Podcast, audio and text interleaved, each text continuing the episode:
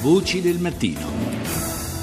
Adesso parliamo di una, un arresto, un arresto che avvenne il 24 giugno del 1995 in Corso Tucori, che è una folata via di Palermo che collega la stazione centrale al campus universitario. Uh, fu arrestato il boss Leoluca Bagarella, latitante dal 92 dopo l'arresto di Rina ha vinto lo scontro, eh, si vinse appunto lo scontro con il clan Aglieri, diventando uno dei massimi esponenti di Cosa Nostra ed è ritenuto responsabile di un centinaio di omicidi ed è stato sottoposto a regime di 41 bis nel carcere di Sassari. Con la sua cattura finisce quella che viene definita l'era dei Corleonesi. Eh, racconta appunto Alfonso, Alfonso, Sabella che oggi è giudice a Napoli, eh, che era nella pool dei magistrati che lo hanno arrestato. Ascoltiamolo il magistrato Sabella al microfono di Rita Pedizzi. La cattura di Bagarella è stato un momento eh, forse centrale nella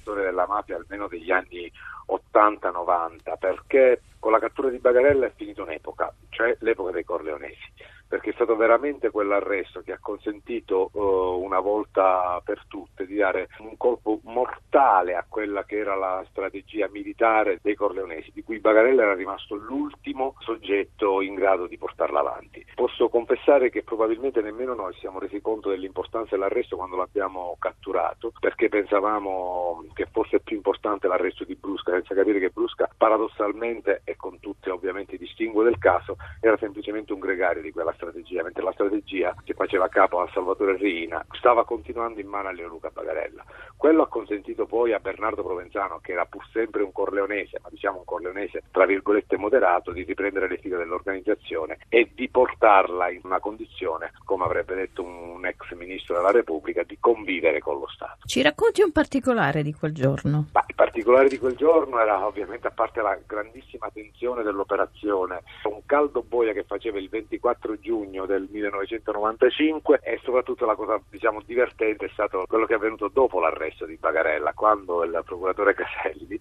si reca da, da Bagarella che era ammanettato in quel momento a un termosifone in attesa di essere portato in carcere nei locali della DIA e in quell'occasione giustamente fa quello che avrebbe dovuto fare qualunque magistrato a quei livelli e gli chiede se ha una mezza intenzione di collaborare con la giustizia. Era qualcosa che insomma noi dovevamo fare e quando si presenta gli dice io sono il procuratore procuratore Caselli e Bagarella gli risponde secco senza dargli nemmeno la possibilità di parlare, dice la conosco bene a lei, lei si faccia il procuratore che io mi faccio il carcerato. Un mese fa ha ricevuto in carcere la visita della commissione antimafia e ha detto qui la mafia non c'è. Beh, vabbè,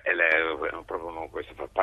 cliché dei capi di Cosa Nostra negare l'esistenza della mafia. Se ricordiamo, credo che Luciano Ligio che l'aveva definito una, una marca di formaggi eh, o qualcosa del genere, o Michele Greco, non ricordo bene qualcuno dei due al maxi processo. Per loro la, è un presupposto fondamentale il negare, soprattutto gli uomini d'onore, quelli pungiuti col rito della Santina, negheranno sempre e comunque l'esistenza stessa della mafia. Sulla proposta di far finire i giorni a Rina a casa, lei cosa ne pensa? Qui bisogna cercare di evitare di fare confusione perché credo che se ne sia fatta tanta. Vedete, io ho un enorme rispetto per, per le vittime della mafia, in qualche modo anche io ho rischiato di esserle, forse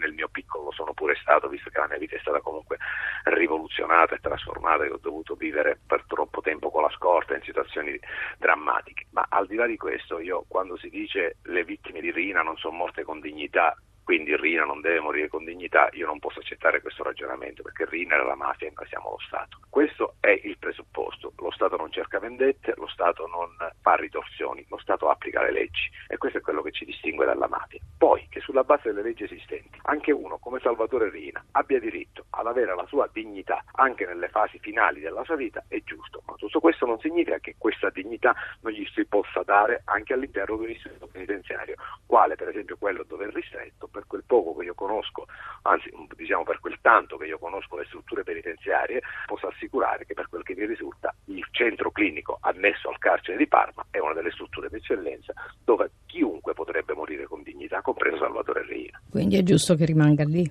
È giusto che rimanga lì, ma è giusto anche che la Corte di Cassazione faccia quel tipo di provvedimento dicendo cari giudici del Tribunale di sorveglianza di Bologna, non potete dire semplicemente Salvatore Rina è il capo di Cosa Nostra, quindi deve morire in carcere, dovete anche aggiungere Salvatore Rina è il capo di Cosa Nostra, all'interno del carcere ci sono strutture in grado di potergli consentire un fine esistenza dignitosissimo, conseguentemente Salvatore Rina può restare in carcere. Può essere ancora lui il capo? Secondo me lo è il capo secondo me lo è il capo ancora lui di Cosa Nostra.